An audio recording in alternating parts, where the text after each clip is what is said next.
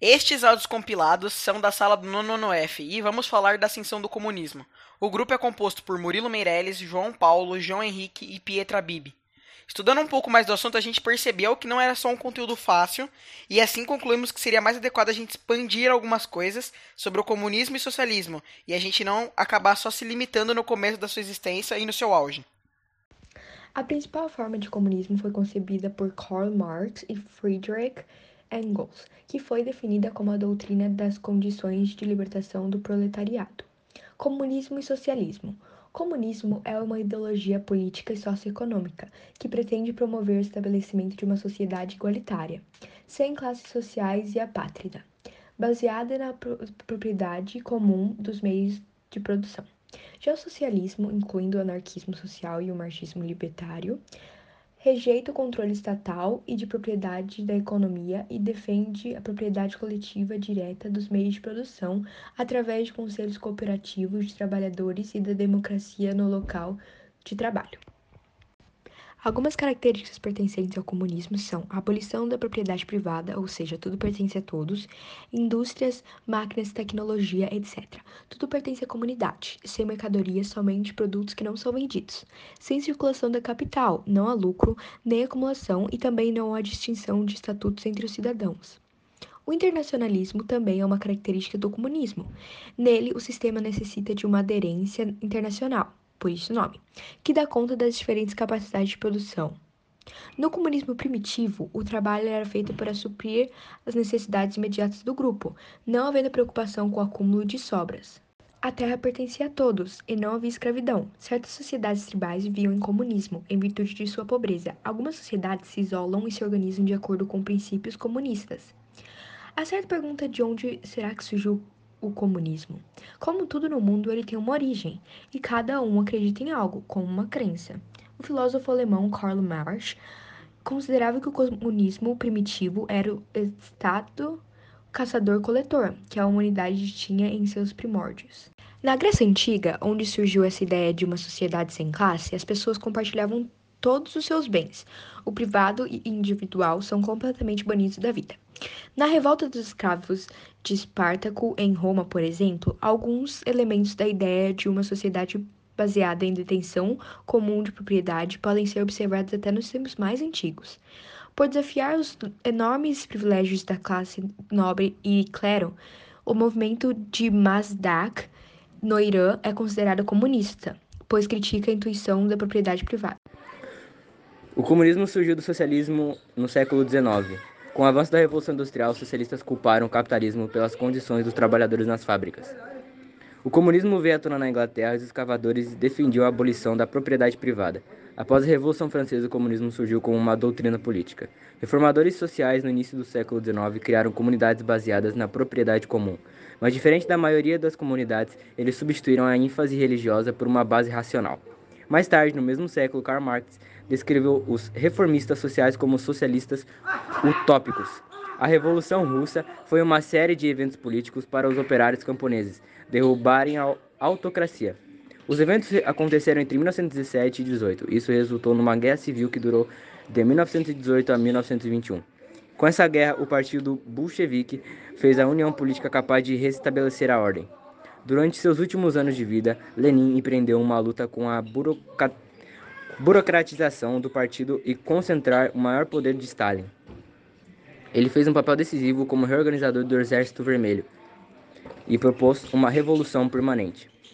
A Liga dos Comunistas, no segundo trimestre de 1847, Marx e Engels fizeram uma sociedade secreta chamada de Liga dos Justos, fundada por alemães sob a influência francesa. Marx e Engels publicaram um manifesto de acordo com o princípio que eles defendiam.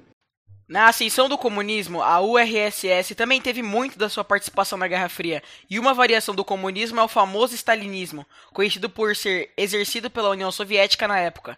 Ele não chega a ser uma teoria, uma vez que não articula de forma sistemática ou original de determinado conceito ou princípio.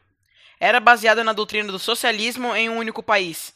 Entre os principais objetivos de Stalin estava o desenvolvimento do poder industrial e militar da União Soviética, para chegar aos pés da potência americana. Mesmo não adotados simultaneamente, existem alguns aspectos do stalinismo, que são ditadura burocrática do regime de partido único, burocratização do aparelho estatal, completa eliminação de qualquer forma de oposição, culto à personalidade do líder do partido e do Estado, intensa presença da propaganda estatal e exagerado nacionalismo, perseguição das religiões e igrejas estabelecidas na época e censura aos meios de comunicação e expressão. Aí a gente entra em uma dúvida: como era o comunismo na Guerra Fria? Uma união de várias repúblicas soviéticas subnacionais, a URSS era governada por um regime unipartidário altamente centralizado comandado pelo Partido Comunista e tinha como sua capital a cidade de Moscou. Stalin associou a ideologia estatal ao marxismo-leninismo e iniciou um regime de economia planificada. No leste europeu, o comunismo foi imposto pela União Soviética também no final da Segunda Guerra Mundial, formando-se o Bloco do Leste, ou Bloco Soviético, incluindo Polônia, Tchecoslováquia, Hungria, Romênia, Albânia e Alemanha Oriental.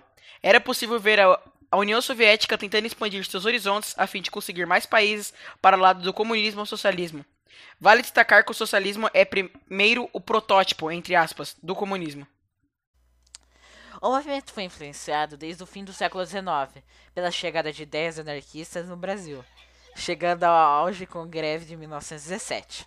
Depois cresceu com a fundação do Partido Comunista, Seção Brasileira de Internacional Comunistas, PCB, em 1922, até sua consolidação na luta contra o fascismo do período entre guerras, a repressão durante o governo do Getúlio Vargas, depois da intentona comunista de 1935. O seu apoio clandestino ao envolvimento brasileiro na Segunda Guerra Mundial e a sua reconstrução progressiva e gradual na Bahia, em torno de intelectuais com sua maioria baianos e nordestinos em geral, como Jorge Amado, Carlos Marighella, Aristeu Nogueira, Diógenes Arruda Câmara, Leôncio Basbal, Alberto Passos Guimarães, Maurício Grabois, Graciliano Ramos, Oswaldo Peralva e Armênio Guedes, até uma nova proibição durante o governo Eurico Gaspar Dutra, durante o auge da sua influência no sindicalismo, seja ela rural ou urbano, e também no funcionalismo público havendo racha do partido em 1962 por conta de uma fração maoísta, discordando das diretrizes do partido de buscar a revolução urbana burguesa como prioridade em detrimento da oposição inegociável ao governo questionada a princípio por pessoas como Jacob Gorender e voltando à legalidade durante o governo de Jânio Quadros, quando o partido se recusa a se valer da violência para alcançar seus objetivos políticos.